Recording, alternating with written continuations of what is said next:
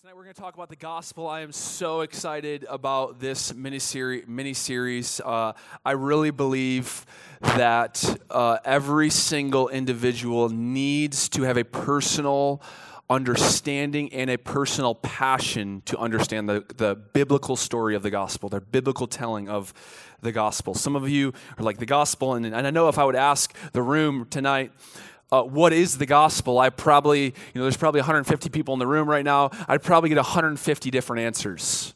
So my goal is, is by the end of this three-week series that we'd have 150 people giving one answer because this is not this is not a subjective truth or a subjective truth. This is not your interpretation of what the gospel is. This is not what my interpretation of what your school's interpretation or what your parents interpretation of the gospel is. There is one interpretation of the gospel and we find it here in God's word. And my hope is that by the end of this series we would all have one explanation for the gospel because it is the hope of the world. So what I want to do is I'm gonna, we're going to start off actually by discussion questions. So if you don't have, uh, uh, it looks like everyone has at least uh, some people at their table. Like Andrew and Matt, if you want to go join a different table, you can totally go join a different. Come join Eric right here. Come join Eric. So you're going to start by, by, talking at your tables about this question, which uh, throw it up on the screen. How would you describe the gospel to someone who's inquiring about your Christian faith? So, talk about that question. How would you answer that? Someone's inquiring, they're an atheist, agnostic, maybe they're from a different religion. Um, and how would you answer that question? Okay, go for it at your table. Take about five minutes, and, uh, and then we'll come back together. All right. I hope that you had a, uh, a good conversation. Uh, give me a hand raised if there was a little bit of confusion on, like, not confusion, but some, not disagreement, but different interpretations of what the gospel is. Raise your hand if you had, like, some different uh, descriptions of what it is. So, y'all agreed about what it is? Y'all, well, that'd be amazing. Then we can just be done tonight.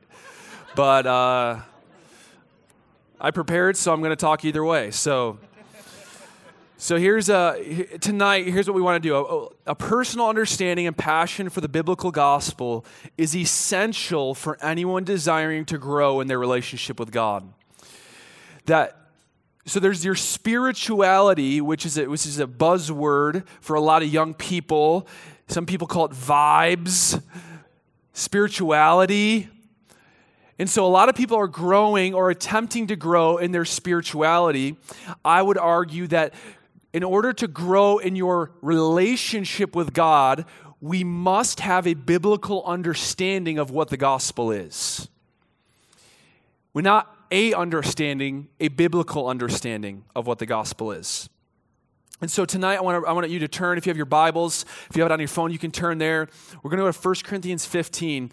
And this is just an incredible passage that is so basic that anyone can understand it. If you've never heard the gospel, this will make sense to you. If you've heard the gospel, this will convict you and lead you to worship tonight. Because that's what, when we're talking about the song, we throw off the heaviness and we put on this garment of praise the reason we do that is because of the gospel. It's because we've been saved. Because God's grace, His mercy, and His great love for us has rescued us from sin and hell. And He's rescued us from this place of eternal death.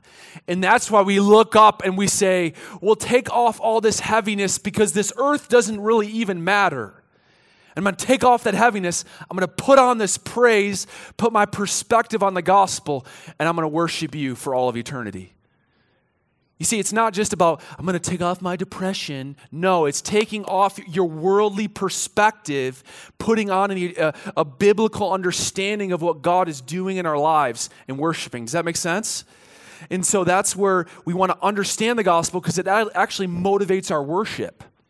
If we understood the gospel more, our worship would be not that it can get like better, but it would be a thousand times more effective to glorifying God if we understood the songs and the, the reality of us being saved from hell into a relationship with Jesus, with the eternal one. So, a personal understanding is super important. So we're in 1 Corinthians 15. Hopefully, I gave you time to get there.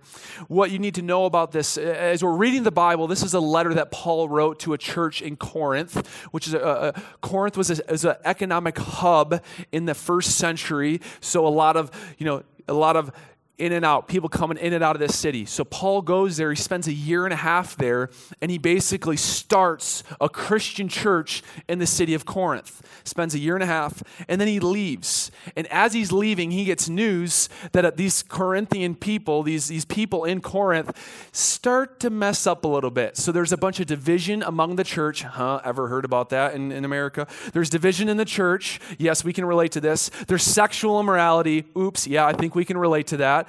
There's, uh, there's all these issues that are going on in the church of Corinth, and I would argue much of what is happening in America today.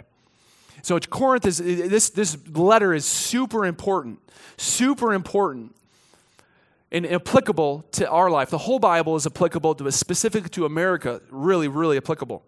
And so, and the last thing that they were questioning is they were questioning the resurrection of Jesus. And here we find Paul writing a letter to the Corinthian people. And this is what he says 1 Corinthians 15, 1 through 8. Now, I'm going to read it to you and then we're going to break it down. Now, brothers and sisters, I want to remind you of the gospel I preached to you, which you received and on which you have taken your stand. By this gospel you are saved. If you hold firmly to the word I preached to you, otherwise you have believed in vain. For what I received, I passed on to you as if as of first importance that Christ died for our sins according to scriptures, and that he was buried, that he was raised on the third day according to the scriptures, and that he appeared to Cephas, which is Peter, and then to the twelve. After that, he appeared to more than 500 of the brothers and sisters at the same time, most of whom are still living, though some have fallen asleep. Then he appeared to James, then to all the apostles, and last of all, he appeared to me to, uh, as to one abnormally born. So, that's a lot right there. But what Paul is doing here is he says, he breaks down, he says, I want to remind you. And I think in all of our pursuit of spirituality in America, and in specifically with young people, I, I feel like this is so important for us that we remind you of the gospel. Remind you. This is Paul speaking, this is God speaking to you. Remind you of the gospel. So we're going to go in a few different directions today. We're going to work through this text. And the first thing is the gospel. The gospel. He says in, in the verse verse, I want to remind you of the gospel that I, Paul, Paul speaking, I preached to you, which you received, in which you've taken your stand. Second verse, verse 2, it says, By this gospel you are saved. I, I put in bold this on purpose because there is no other gospel on which you can be saved. There is no other religion on which we can be saved. There is no other belief system in which we can be saved. And there is no other works that we can be saved. There is only one way in which to be saved, and it is through the biblical, the biblical account, right? We read in the Bible of Jesus and what he did for humanity. This gospel. There are other gospels, there are other perspectives, religions there's other perspectives on salvation, on heaven and hell, on sin, on holiness, on the Trinity. There are other messages about Jesus that are not the gospel. And if we do not understand the gospel, we may be deceived by a false gospel which is why we say tonight that it is essential to understand the biblical gospel if you want to grow in your relationship with God. Because if we don't understand the gospel, we can hear something, be deceived, go down a route that's not God, end up, uh, end up going down a route that's going to cause us destruction in the end. Understanding the gospel is so, so important. So he says, keeps, we keep on reading in verse 3. It says, for what I received, I passed on to you as of first importance. First importance. So he says, hey, yo, this is the gospel that saves. And this gospel is of first importance to your and my life. Later on, or early in, the, in this book, Paul, Paul is teaching about this, and he says this in 1 Corinthians 2. He says, So it is with me, brothers and sisters, when I came to you, I did not come with eloquence or human wisdom as I proclaimed to you the testimony about God, for I resolved to know nothing while I was with you except Christ and Him crucified. Paul is saying here, I don't even care about knowing anything else besides the gospel. It's of first importance. Galatians 6:14 Paul is saying again, he says, "May I never boast except in the cross of our Lord Jesus Christ, through which the world has crucified to me and I to the world. He's saying again, he's saying again, this is the most important thing that I could ever tell you. If there's one thing that I could tell you that would change everything, that you can focus on for the rest of your life, it will change your relationships, your addictions, it will change your hopelessness, it will change everything a part of your life. This is the one thing, this is the one thing the gospel. He's saying it's of the first importance. Now, what is first importance? What does that mean to you? If it's of first importance, my question is should we have it nailed down, secured, cemented in our mind, our brain, and our heart? Should we have this cemented so when someone asks us, What's the gospel? are we like, Well, it's good news. Does that sound like first importance? My encouragement to us tonight is that you would go home and be so unsatisfied with not knowing what the gospel is that you dive into your Bible, you dive into the Word, and you write a journal and you start securing. If someone asks you, you have an answer that you believe for, to yourself, number one, and that you're willing to give it to anyone that asks because it will sustain you, your life, your relationship with God. It will save you from sin. It will rescue you from addiction. It will take you from depression. It will take you from everything. Not that you won't be on a journey, but the gospel is the answer for everything. No, it's, it's a lot. There's a lot of work that goes into the gospel. There's a lot of dying to ourself and a lot of, of surrender, and there's a lot of relearning how to think about things. But the gospel, in its nature, is all we need a personal understanding and passion for the biblical gospel is essential for anyone desiring to grow in their relationship with God. So he says this is of first importance. So, what is the good news? What is the gospel that Paul preached? If he says this is it, the gospel I preached, this is the gospel, what is it that he preached? Not is it what do I want to hear or my preference, is what does Paul preach? What's in here that he preached? Not what do I understand about what he preached. What did he preach? Because what he preached led you to be here right now. Let's go through it. I'm intense tonight and I don't really apologize at all. I don't really apologize at all because listen up, listen, guys, you guys, there's so much watered down Christianity today. There's so much watered down, and they're gonna they're gonna give you all these messages, and they're gonna give you all these.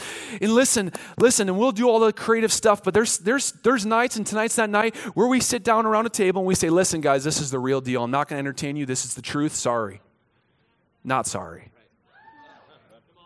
You know, you know what I mean? This is one of those talks that we have tonight. So, what is the good news? 1 Corinthians 15 3. First part Christ died for our sins.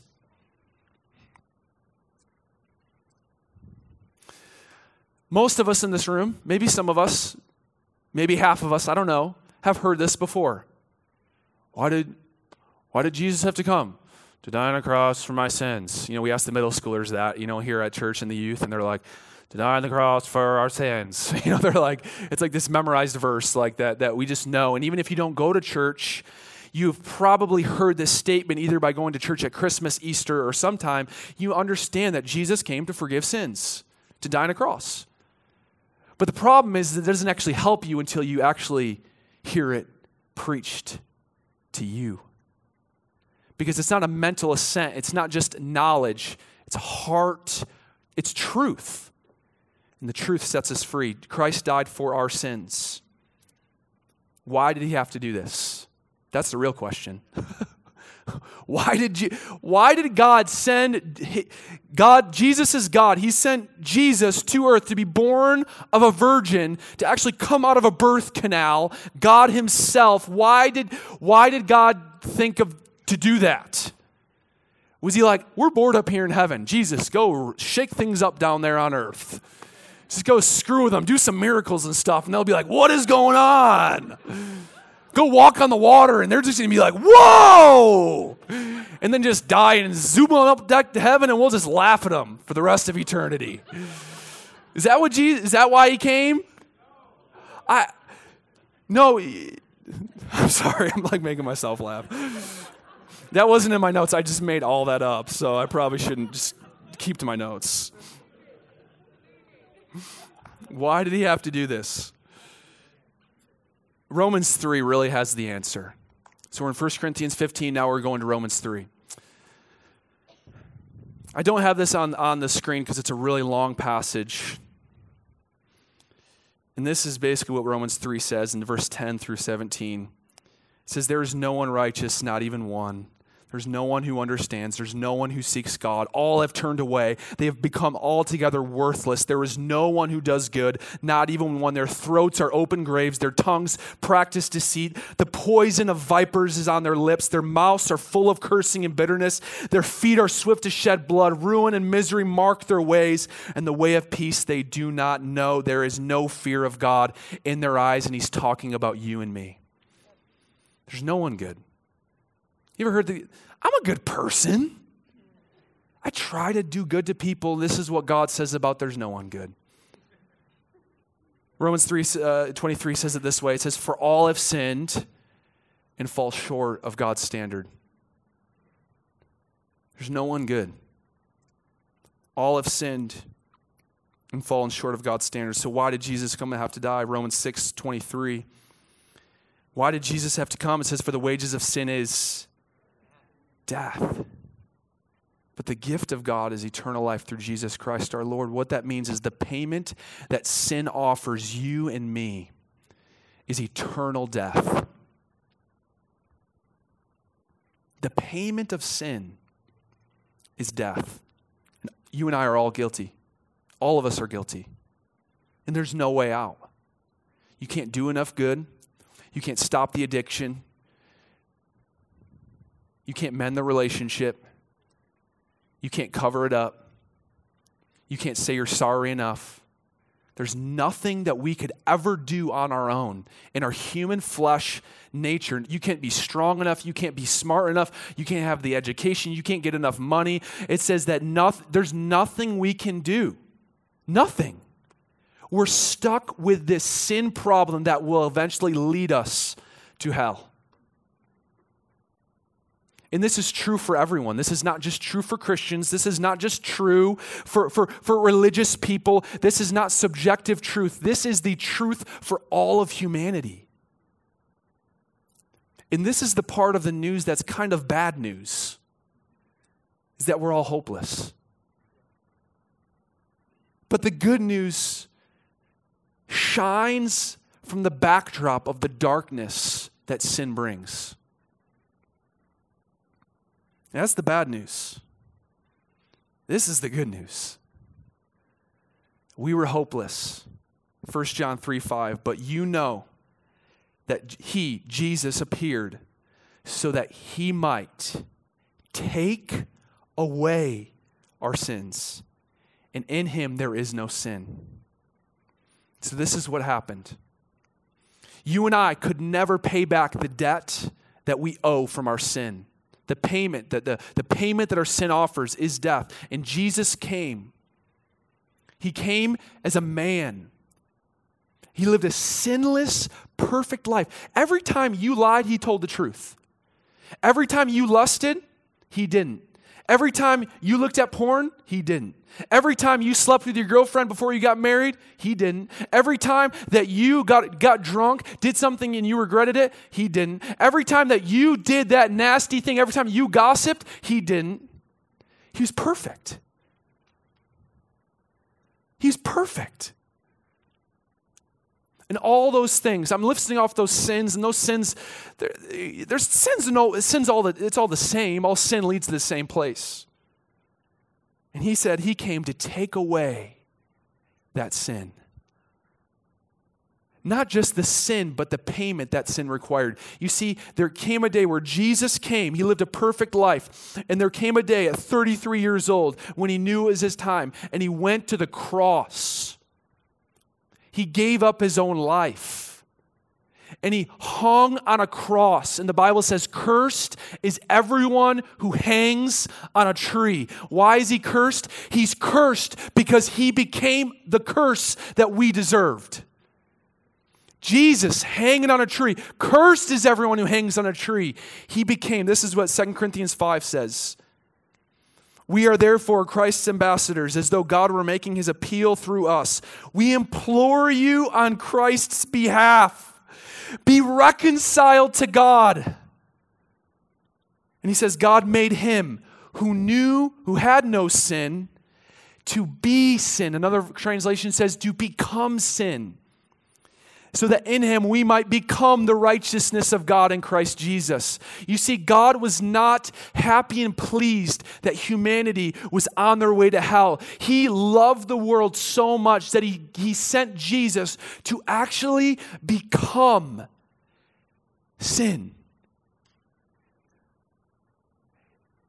And the one who never did anything wrong hung on a tree so that you and I could hear this message and be translated from darkness into light to anyone who believes. This is what John 1 29 says. The next day, John saw Jesus coming toward him and said, Look, the Lamb of God who takes away the sin of the world. He takes it away. You see, this is the good news of the gospel is that you and I are sinners apart from God. We are sinners deserving of everything that Jesus went through. But God, who is rich in mercy, sent his son Jesus to take your and my place so that we could become transformed, changed from the inside out, consciences cleared, so that we would no longer live the way we used to live. We'd live unto God, be changed forever, so the world could see that salvation is for all.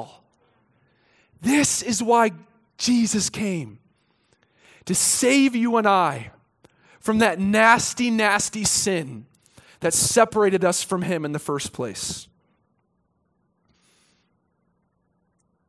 Romans 10, verse 9 says, If you declare with your mouth, Jesus is Lord, and you believe in your heart that God raised him from the dead, it said, You'll be saved. See, there's no, there's no trickery here. There's no manipulation with God. Listen, he says, I sent Jesus, and my, the way that I'm going to get this message of redemption and reconciliation and hope and freedom out to the world is like I'm going to send people, I'm going to send my word out, and they're going to proclaim to people that there's no hope for them apart from Jesus. And all they have to do, this is it. So we say, well, how do I get that free mercy? How do I get that forgiveness? How do I get, how do I get that freedom from all my sin? Jesus says, confess with your mouth that Jesus is Lord, which basically means you're confessing that He is the master of your life from this day forward. And it says, believe in your heart that God raised Him from the dead. It says, you will be saved from all of the punishment and consequence of your sin. And not only that, he says he'll give you the Holy Spirit who will be with us and with you forever. And we can actually enter into a true relationship with God, but we cannot enter a relationship with God until we have heard and known the gospel. You can be spiritual, we can be new agey whatever is out there we can be we can be open-minded. We can be all these things and we can think we're connected to god. But until we know the gospel that jesus came to forgive me of my sin he took my place. I turn from my old ways look to god and i run to jesus. Until i do that there is no salvation. Paul says this is the gospel that saves. No other gospel saves. Move on. 2 Corinthians or 1 Corinthians 15, 3. According to the scriptures. So he's going, he's going through this whole narrative about how Jesus, he's telling the prince, the basics of the gospel, and he includes in here this phrase Jesus died for our sins according to the scriptures. It, it, it, seems like you might just read over it, but it's extremely important. Because the Bible is the account, it gives the account in the path to salvation. And it is our standard on which we lay every foundation, is our understanding of the gospel in this book. That's why we need to know it and we need to hide it in our hearts and we need to read it and we need to understand it and love it with our whole heart. This is what it says in, in 2 Timothy. In 2 Timothy, um, it, it mentions that there are going to be times when culture will be lovers. Think about, think about culture right now, right? Okay. Think about all the YouTube videos that you've seen of crazy people at political rallies. Think about all the crazy people on Instagram who do crazy things, right? Think of all the crazy TikToks that you've seen of people, okay? Think about all the crazy Instagram famous people who post 900 million pictures of themselves making the same duck face. Think of all the crazy people, all the dudes out there who, who post them pictures of themselves shirtless over and over again on Snapchat and Instagram, okay? Think about that. I mean, don't think about it too much, but okay. You'll get the point. There are times when people will be lovers of themselves. It says, think about this with the age of information and YouTube and people learning so much information. They will always be learning, but won't have knowledge. And it says, at this point, persecution will hit the church. But this is what it says right after that. Are you ready for this? He's, Paul is speaking to Timothy. Doesn't this sound like America right now? And I'm not saying like we're in the end times. I'm just saying that the Bible is giving us instructions on how to navigate the cultural pressures that we're facing.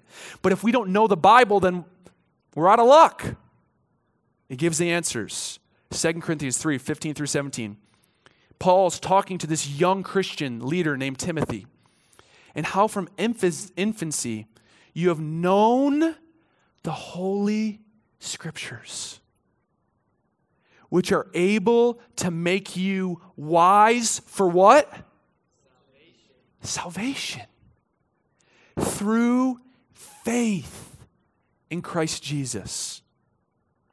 All scripture is God breathed and is useful for teaching, rebuking, correcting, and training in righteousness, so that the servant of God may be thoroughly equipped for every good work. So he's saying people are going to be lovers of themselves. They're going to call good evil and evil good. There's going to be persecution that hits. They're going to be always learning but never have knowledge. And he says the next verse is like, listen, you need to know the Bible. You need to know what the Bible says about salvation. You need to know what the Bible says about everything because there's going to be so much knowledge that's going to be bombarding you if you don't have a foundation for what the Bible teaches about salvation. You might be swept away in a movement that leads you to death. That's what Paul's saying there. And I'm, I'm saying this as a warning to you, as a, as a plea to you to be reconciled to God, to not fall in the wayward, uh, fall in the pressure of culture, to, to be postmodern, to not believe in any truth, fall in the wayward pressure of, of, of, of, of calling good evil and evil good, and, and, and bowing down to, to the political pressure and the, and, the, and the social pressure of being a Christian. Don't back down, dig in. Dig in. But don't get, dig into your opinions, dig into this word because it is able to bring make you wise for salvation.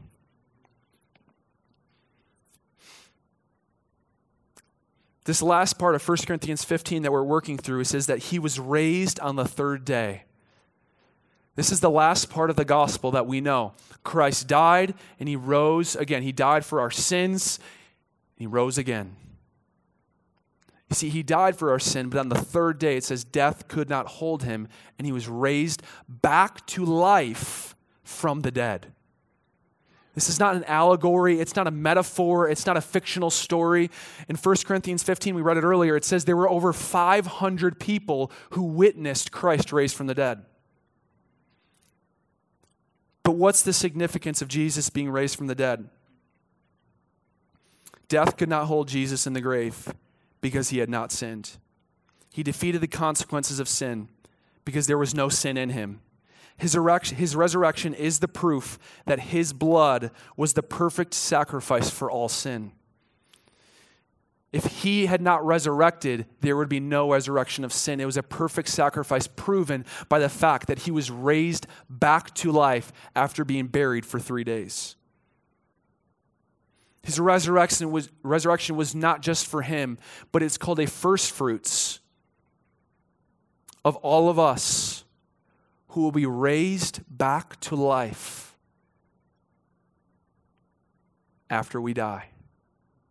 You see, this is the Christian hope that even though we die, we live.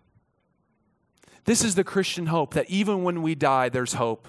Even when our family members die, even when, when our friends die, even when there's accidents, is that it says that our bodies, it's not just a spiritual, uh, it's not just a spiritual resurrection. It says that our actual bodies, touch yourself, will be raised back to life in the last day. And Jesus' resurrection is proof of your and my resurrection, anyone who is in Christ. Isn't that crazy? This is the Christian hope. This is the Christian hope. This is the gospel that Jesus raised and we will raise with him if we believe. And this is the call. What should we do with this message? What shall we do with this information that I'm communicating to you? Should we shrug it off and say, Yeah, I heard that my whole life in church, heard that from my old pastor. Yeah, okay, what's new? Y'all gonna preach the same thing. Yeah, Jesus died to save our sin. Are you, are you, are you gonna be cut? Listen to this. What shall we do? Acts 2 37 through 39. Peter preached this same message to over 3,000 people. And it says, uh, it says, when the people heard this, they were cut to the heart. You see, because this isn't an intellectual exercise, this is a heart issue. This is an eternity issue. This is a what, how are we going to live this vapor of a life? And it says, when they heard their sin and brokenness and decisions put Jesus on the cross, they were cut at the heart. And Peter said to them, Brothers, what shall we do? Peter replied, Repent and be baptized, every one of you, in the name of Jesus Christ for the forgiveness of sins, and you will receive the gift of the Holy Spirit. The promise is for you and your children and all who are afar off. That's us, afar off, 2,000 years later. And here we are preaching the same message, and it's still saving people for all of whom the Lord our God will call. They were cut to the heart. What shall we do? Repent. Turn from your old life. Recognize how broken you are and run to that man Jesus who died on a cross, raised from the dead, so that you could be saved. Don't live in your sin any longer.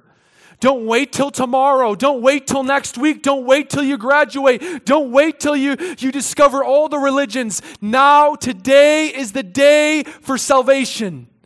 And I don't care if you grew up in church and think you're saved, this is a message. If it's cut in your heart, you can't turn away from it. I don't care if you think you're saved, if you know. Listen, when I hear this, when I'm reading this, I'm like, God, am I saved? Like, I'm like reading it, like, I, I know I'm saved, but I'm like, God, I need to understand the weight of the biblical gospel. And if I don't get cut to the heart every time I read it, my conscience is not clear, and I need to revisit the biblical gospel. Because it is always supposed to cut us to the heart and bring us to praise. So, what is our response? What is the response for you tonight? For those of you who have never repented and turned from your own way, have never recognized your sin and uh, if you never recognized your sin and have turned to Jesus for saving you from the penalty and the punishment and the consequence you deserve, tonight is your night to do what the men in Acts 2 did is repent, believe in Jesus, and be what's called born again meaning God changes your eternal destiny in the blink of an eye, not because of your actions, but because of a sincere heart that recognizes that God and Jesus is the only way to eternal life. What's our response of those who are saved? Our response is worship. Because whenever we recognize the biblical gospel, it brings us to our knees and saying, God, I don't deserve this. It's that reckless love. God, we don't deserve it. I could never earn it. You gave yourself away. Oh, the overwhelming, never ending, reckless love of God. That's our response. You see, we never get it never gets old. You never graduate from the gospel. You either repent and you are born into the kingdom, or whenever you hear it, you raise your hands and you say, God, I'm yours. I'm going to give you, give you this last little piece. I'm past my time by like 10 minutes. I'm gonna give you this last piece. There's always one person that says, keep going. And then it makes me think like, oh yeah, everyone's, but 99 other people are like, just shut up, Jake. I'm so ready to go. I'm, I have to go to the bathroom and two. I got two people saying keep going. So I'm gonna, if you could turn to Romans 12, this is our response, right? So for those of us that are saved, when we hear the gospel, when we understand the gospel, this is what should happen. Romans 12, 1. I, am going to turn there with you guys.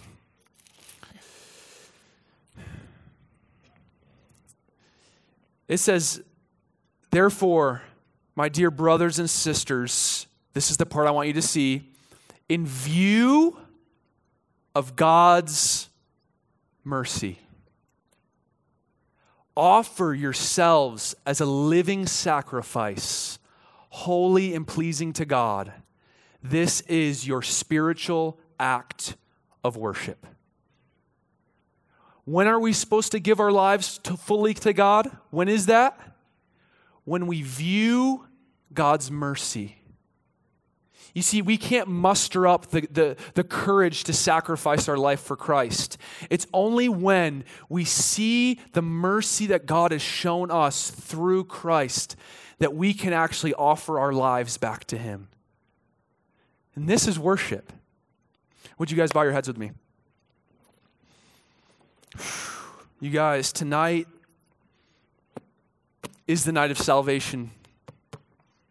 For some of you, this is exactly what you needed to hear. This is the beacon of hope that you needed. This is the, this is the wake up call that you needed. You've known, and your conscience is borne witness with your lifestyle, and God is throwing you a lifeline tonight saying, I'm here to make everything right, but you must believe.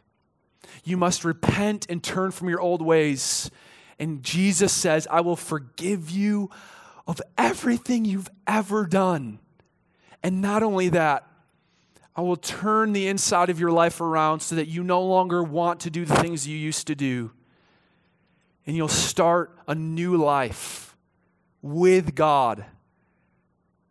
That is the best thing that would ever happen to you. If that's you tonight and you know, you know who you are, I'm going to ask you to do something a little bit different. Everyone's eyes closed.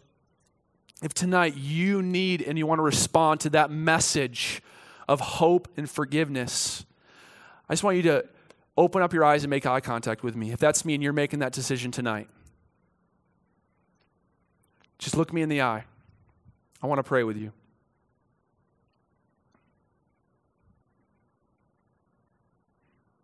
I see you. He loves you so much. He's so ready just to forgive you and take you on a journey. And tonight is different than the last times that you might have responded to God. Because the gospel changes things. The good news of Jesus saving you changes things. He's not asking you to be perfect, He's asking you just to bring yourself to Him. Repent sincerely and just say, God, I want what you have for my life. Would you, everyone, just pray with me? Say, Heavenly Father, thank you for your saving power. I'm sorry for all the wrong things I've done. Thank you for loving me and sending Jesus to taking my place.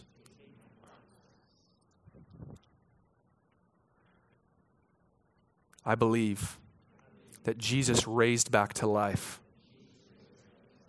so that I could have a relationship with God.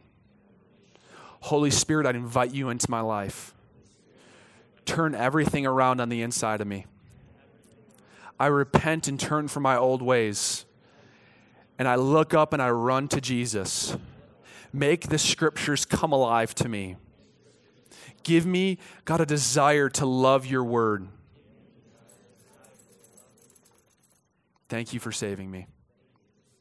In Jesus' name, amen.